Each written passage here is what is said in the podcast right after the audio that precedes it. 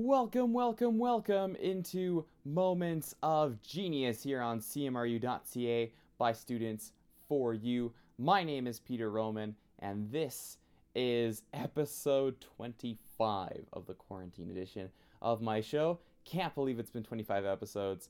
Pretty crazy. Today's sports lineup, I want to talk a little bit about NBA trade rumors. I want to talk about the Premier League recap from this past weekend. And I'm also going to talk, of course, about NFL Week 8, but I am going to start today with a non-sports topic, and it's not going to be that long. I'm going to maybe talk about it for about 4 minutes, so if you just want to listen to me talk about sports, you can skip ahead about 4 minutes. But really quickly, I do want to talk a little bit about the big event happening south of the border, also known as the United States American election. So, first of all, from a sporting perspective, I'm glad to see there's lots of sports teams that have lended out their stadiums for use to as voting stations, essentially, so people can go vote in NFL arenas and NBA arenas, stuff like that, which is great because any kind of voter suppression is awful, and the fact that it's, you know, the fact that it tends to happen in especially a country like the United States that's supposed to be, you know, quote-unquote freedom, but yet they're trying to suppress people's right to vote is a little bit silly to me. But it is a good thing you have sports teams stepping up, especially during a time of COVID where long lines have been nothing but the norm. Sorry, long lines have been just the norm in that country. So good to see those things happening. But obviously, you know, everyone's going to talk about the presidential race, right? Biden and Trump. And, you know, that has a lot of ramifications, of course, for just basically every country that lives. Because, you know, whether we like it or not, the United States is still really important as far as, you know, big UN global leader and obviously member of the G7. They're on the Security Council. They have veto. The United States has a lot of power, and so that's why their election tends to mean a lot. And, you know, when you think about all the stuff that's happened over the last 4 years, and I really hope that today is a show of common sense. I hope today is a show of strength, because the Donald Trump White House has been nothing short of disastrous, and they constantly, like, I was a history major before I switched into broadcasting, and, you know, in learning about some of the fascist, really right-wing, extreme right-wing, like, dictatorships and a lot of that, and obviously, you know, the United States isn't a dictatorship, but a lot of the tactics that the Trump campaign uses is very similar, in the sense of they try and put a ton of distrust in anything that's negative against the candidate or the party, right? The minute you say something negative about Trump, you always get a fake news comment, no matter how correct it is, type of thing, right? There's always that kind of anger towards anything negative said about Trump, and that tends to brainwash people when their only source of news comes from Facebook. So there's definitely that element to it for sure. And I'm not saying Joe Biden's a good candidate. I don't think he is, but certainly a more status quo normal candidate as opposed to Trump, who, well, if you look at the death count of COVID-19 in the United States, I think that says a lot about his administration. But nonetheless, I do want to say finally, just to cap this off, I guess, is that voting is really important. And I don't care what country you live in, if you have the right to vote, please go vote. Because even if it's not, right, the United States isn't a proper democracy, just like Canada is not a proper democracy, but you still have the right to vote in Canada, you still have the right to vote in the United States, and so it's still important to go vote. Even if, you know, the electoral system should be way more democratic, and it's really not that democratic in the US, and it's not that democratic in Canada, but it's still important to vote, because you can still make your voice heard, even though I think the voice should be able to be heard a lot better. But that's my little spiel about that. So to anyone who can vote, please go vote. I don't care what election it is, if it's a municipal election, if it's a you know, provincial election, if it's a federal election, if it's a state election, I don't care. Whenever you get a chance to vote, please vote. Voting, super, super important. Okay, that's my little American election spiel. On to the sports stuff. So, NFL Week 8 recap. So, last week I kind of did my halfway point update, and so this week I'm going to go back to recapping every single game. And I have a little more time this week to spend on each game, so I will try to do that for the important ones. I'll start with the Thursday night game, which ultimately doesn't really mean a lot for the NFC standings, but Atlanta did win this game 25-17. They actually hung on to a lead finally this season, and so the Falcons have now won 6 of their last 7 against Carolina to move to 2-6. Carolina moves to 3-5. This game, though, unfortunately, I think is a little bit... like, there's a little bit of an asterisk to this game because Teddy Bridgewater got cheap-shotted and taken out of the game. He came back later on, but when Carolina loses a player like Bridgewater, who's played so well for them, it's a little bit difficult to judge the game for its full merit when that happens, because obviously you never want to see injuries. But Atlanta held on to a lead, and I guess they deserve credit for that, at least. Both these teams, though, not going to be in the playoffs. All right, on to the Sunday morning games. I'll start with the Patriots and the Bills. So last week, I did say that New England was facing a must-win. And it feels really weird to say that because the Patriots have never faced a must-win game in Week 8. But here we were, the 2-4 Patriots against the 5-2 Bills and Buffalo for the first time since 2011. Now think about this. Buffalo is the home team. They had not beaten the Patriots since 2011 on their home field. And they did it this past Sunday. 24-21. Cam Newton was driving down the field late. Patriots had a chance to tie the game. And Newton running to about the 15-yard line and lost the ball and fumbled it. And in the process, fumbled any hope at the playoffs for the Patriots this season. New England plays the Jets this upcoming week, which, you know, is about as good a matchup as you can get to get back in the win column. But just looking at that Patriots schedule, I don't see any way they get to 9 wins. And I have trouble seeing them get to 8 wins, to be honest. Buffalo has not been very good over the last few weeks, but they found a way to win today. Or, they found a way to win on Sunday, I should say. And so they deserve a little bit of credit for that, but the Patriots, they miss Tom Brady. Let's just say that. All right, next game, Titans and Bengals. This was very much a surprise, I think, to most people this week. Cincinnati won 31-20 as Joe Burrow, I don't know how, he's been so impressive to me. And I realize that Justin Herbert maybe flashes a little more talent than Burrow does. And, you know, Tua's only played 1 game so far. But considering who Burrow is playing with, because he has next to no help in Cincinnati. He has a couple okay receivers, but he has no offensive line.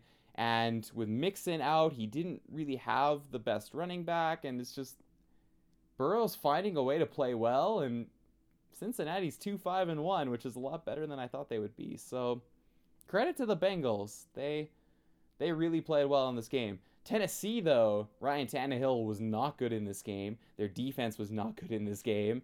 And the Titans are in a bit of a funk right now, and their next opponent is as well. So it'll be a get-right game for somebody, but I'll get to that in just a minute. The next game, Raiders and Browns. So this game was very much affected by the elements because the wind was so crazy. If you haven't seen, there's a really funny video about the Raiders kicker who missed a field goal because he swung it his kick. So he kicked it to go to the right-hand side, and the wind literally pulled the ball all the way to the left to hit the upright and out to keep the Raiders from scoring a 40-yard field goal. So it was tough sledding for both teams, but ultimately the Raiders made plays when they needed to, and they won 16-6. Because Baker Mayfield, and I realize, you know, this was never going to be a game where either team was going to score 30 points, but Baker Mayfield tends to not play well when he's not playing the Bengals. Don't love that. So, Anyway, good win for the Raiders, very much in the hunt for a playoff spot in the AFC. Colts and Lions, this game, dominant win by Indianapolis, 41-21. The Lions just couldn't run the football in this one, and Indianapolis just tore apart that defense. As to how Matt Patricia still has his job after the 7th straight home loss for the Lions, I don't know. It's a good question. Next game, Vikings and Packers, another surprising result this week. Minnesota won 28-22 because Dalvin Cook pretty much won this game by himself, if there is such a thing, because he had 4 touchdowns in this game, 1 receiving touchdown and 3 rushing touchdowns. Dalvin Cook, by the way, on my fantasy team. So, you know, feel pretty good about that, not going to lie, that Dalvin Cook on my fantasy team kind of carried the way to my victory this week. But nonetheless, Minnesota, just the better team. Green Bay got run over again, which has to be concerning for them because this is not the first time that this has happened to the Packers. So they have a lot of soul-searching, I think, to do for this Green Bay team because they're pretty good, but I have real concerns about them in the playoffs. For Minnesota, it's more just kind of a feel-good win. They're not making the playoffs this year. All right, the next game I will spend very little time on because it's very easy to explain. So it's Kansas City versus the Jets. And this game can be summed up very simply. Patrick Mahomes is really good. The Chiefs are really good. And the Jets are really bad. 35-9. Rams and Dolphins. Now, this game was very interesting because Tua Tagovailoa made his first ever NFL start for the Miami Dolphins, and the LA Rams basically decided that, you know, who cares if a rookie quarterback's on the other side? We're just going to lose the game ourselves. Jared Goff, man, okay. There's a lot of people who like defending Jared Goff, and they give him every single excuse in the book. But at some point, if you're constantly having to defend somebody for playing so badly, they just might not be that good. And this is not the first time we've seen this from Jared Goff. We see this every year, and we see this, like, quite honestly, almost on a weekly basis. Jared Goff is just not good. But people still try and claim he is. They try and defend him for things that at this point it's like, okay, no, you're making excuses for a guy who clearly just isn't that good. That's what it is. The Rams, he had 4 turnovers in the first half, 2 fumbles, 2 interceptions that led to Miami points, and the Dolphins won this game really easily.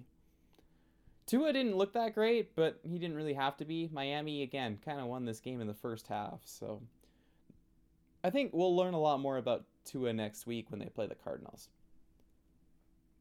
All right, the next game. On to the afternoon slate. We have the Saints and the Bears. So this game, I mean, okay. This game was a little frustrating because the Saints do something really well, which is, you know, a lot of short passes, screens, runs, all that stuff. They do that really well, but it's pretty obvious what they're going to do. Like, the Saints' offense is not that tough to figure out. They're pretty easy. And the Bears, which actually, the Bears have good players on defense, their coaching staff didn't do any homework in this game. It's pretty obvious that the Bears' coaching staff lost them this game, because they didn't scheme properly, they didn't game plan properly, and Matt Nagy insisting on running the football when his team had like a minute left in the game on like a first down after they got some momentum on a 4th down conversion is just insane to me.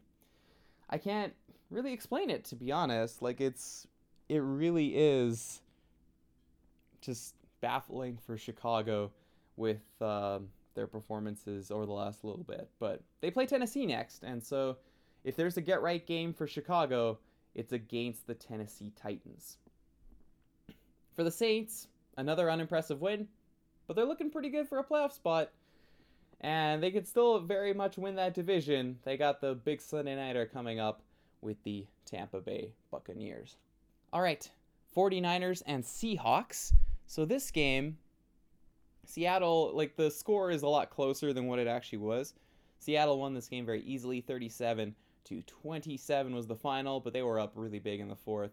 Russell Wilson continues to be the MVP of the season. San Francisco, though, the big story coming out of this game is that the Niners are out of players. Because George Kittle, it was confirmed he broke a bone in his ankle. And according to Adam Schefter, he is now out for basically the rest of the regular season. And that's assuming the Niners even make the playoffs, which at this point seems very unlikely because their starting quarterback Jimmy Garoppolo also got hurt. He suffered a high ankle sprain, which means Garoppolo's out minimum 6 weeks. So the 49ers are out of players. Like, this is really concerning for them. They're just out of players at this point. Seahawks moved to 6-1 and in the driver's seat right now in that division. So the other few games, Chargers and Broncos, if there's a team, you know, as bad as Atlanta blowing leads, it's definitely the Chargers because this game, oh man. Chargers looked really good, and then they weren't, and Drew Lock let the Broncos back, and so the Chargers need the culture change because this is not good for them. The other morning game that was really notable that I'll get to here is the Steelers and the Ravens, because I'll talk about the Eagles game just afterwards, but Steelers won 28-24. This game was really close, but it shouldn't have been, to be honest. I think Baltimore is probably still better than Pittsburgh, but Pittsburgh found a way to win, and they deserve a ton of credit for that. And their defense was really good in this game, but Lamar Jackson was really bad in this game. I'm concerned about the Ravens because I know they're a good team, but I don't think Baltimore's capable of winning these big games. Lamar Jackson might be a Tony Romo. And I don't mean that in the sense that, like, Tony Romo never won an MVP. Like, I get that Lamar is a better player than Romo, and they're very different players. But Tony Romo struggled in these big, you know, emotional games where the team, you know, kind of needed a win. And Lamar Jackson struggles in these big emotional games where the team kind of needs a win. Jackson just might not have what it takes to play in big games. So we'll find out. He's still young, right? And, you know, just because a player displays something early in their career doesn't mean they can't change it. Alex Ovechkin's a great example of a player that early on very much wouldn't step up in big games, but then did later on in his career. So it can change, right? This is not permanent, but it would be concerning if I was a Ravens fan. Good win by the Steelers, though. I don't know. Steelers are weird to me. I know they're undefeated, but it still feels like they have a lot of holes in their team. But I gotta give them credit. They find ways to win, and they're still the top team in the AFC right now, at least on record anyway. Cowboys and Eagles. Oh, man. Wow, so how do I describe this game? Well, first of all, any game involving NFC East teams tends to suck. And Philadelphia shouldn't have won. I'll put it right out there for everyone to hear. Philadelphia should not have won this game. And I'm an Eagles fan, but they were terrible. And Carson Wentz. Oh, my goodness, Carson Wentz. Carson Wentz. Does he not realize that, like, you know, just, it's the same mistakes. Like, that's, I don't know.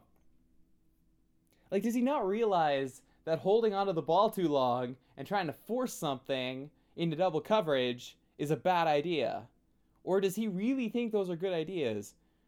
Because, again, today, he hangs on to the ball way too long. And then he makes bad decisions with the ball. Like, Wentz is just so frustrating because you see he makes good plays on occasion. And then he just makes the stupidest mistakes possible. And he got lucky because Philadelphia was playing Dallas's third-string quarterback. And if that wasn't the case, Philly would have lost. But they were playing the Dallas third-string QB. But Honestly, though, if Philly plays like that, they're not beating anybody in the league except maybe the Jets. It was so bad. Carson Wentz, he's got to be better. It's as simple as that. He's got to be better. Okay, and the last game, Buccaneers and Giants. Tampa Bay won this game a lot closer than I thought they would, 25-23. I got to give, as much as it hurts my soul a little bit, I'll give credit to the Giants. Their secondary played really well in this game. They, there was just nobody open for Tampa Bay in this game. The secondary for the Giants covered up extremely well. Their coaching staff clearly did their homework. Their game plan was exceptional. They just weren't as talented. They just weren't that good. And Daniel Jones, Daniel Jones is basically Carson Wentz's stupid mistakes without the good throws is kind of what he is. So in that sense, Tampa Bay certainly a little lucky to escape with a win, especially considering they didn't play that well. But it certainly felt like a game that Tampa Bay was looking ahead to Sunday night against the New Orleans Saints. But we'll have to wait and see. That should be a good game next week, by the way. Tennessee-Chicago, I think, is also interesting because these are two teams in terrible slumps. Something's got to give for one of those sides. All right, that's the end of my NFL stuff. So on to little soccer, the Premier League. We have Arsenal defeating Manchester United for the first time in a long time at Old Trafford. They won for the first time in 14 seasons. They won the game 1-0 on a penalty from Pierre-Emerick Aubameyang. Paul Pogba made a really stupid challenge on Hector Bellerin in the box, and Arsenal were able to convert. So Arsenal are now 9th in the table, because the Premier League table is really weird this year, at least to start with. Newcastle, meanwhile, defeated Everton, which means Everton have now lost back-to-back games, with a loss 2-0 to Southampton, and a loss to Newcastle, which is not good for Everton, although I think we all knew Everton weren't really title contenders, but this is certainly not a good run of form for them, and so they need to find a little bit of that magic they had going on earlier in the season, but not a great few weeks for Everton. The other notable game, Leicester and Leeds. So this game was exciting, but any game Leeds plays exciting because Bielsa's their coach. Leicester smashed them, though. And Leicester just, I think they did a fantastic job in picking out the space in that Leeds defense, because the problem with Bielsa's system, other than exhaustion, is, he believes in an all-out attack, I'm going to score more goals than you type of playing style.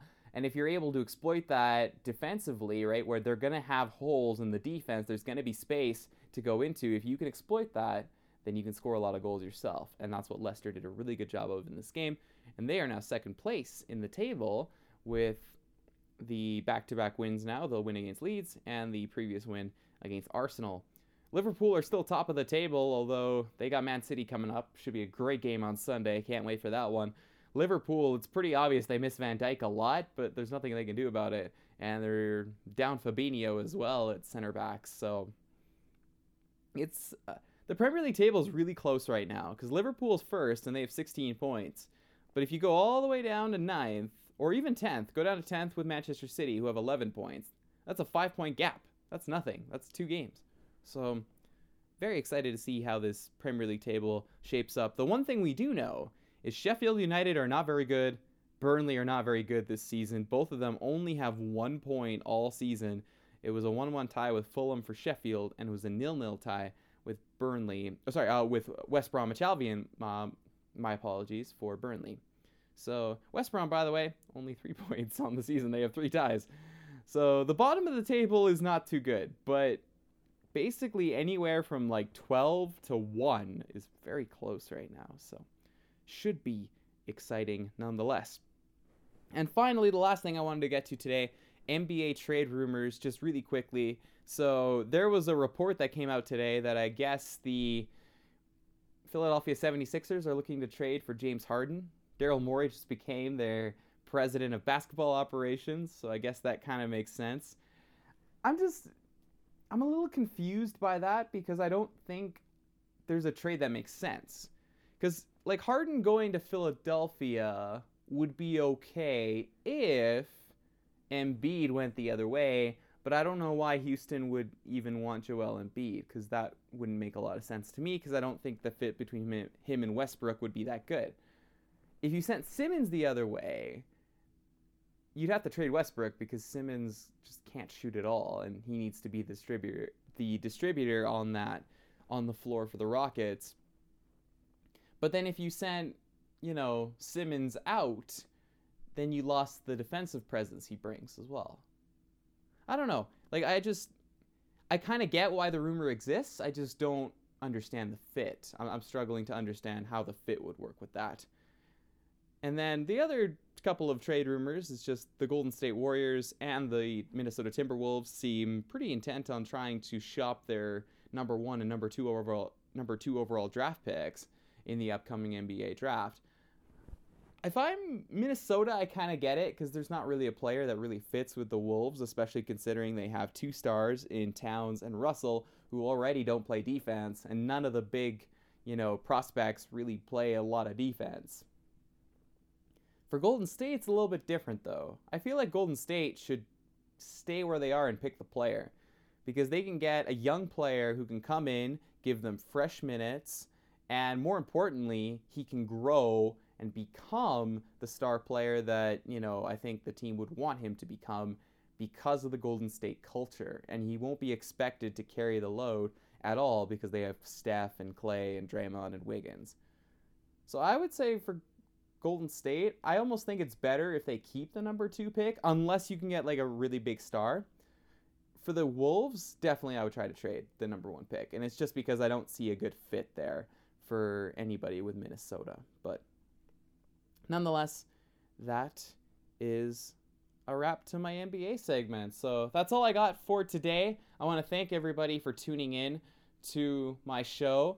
And so, once again, be happy, be healthy, stay safe, everybody.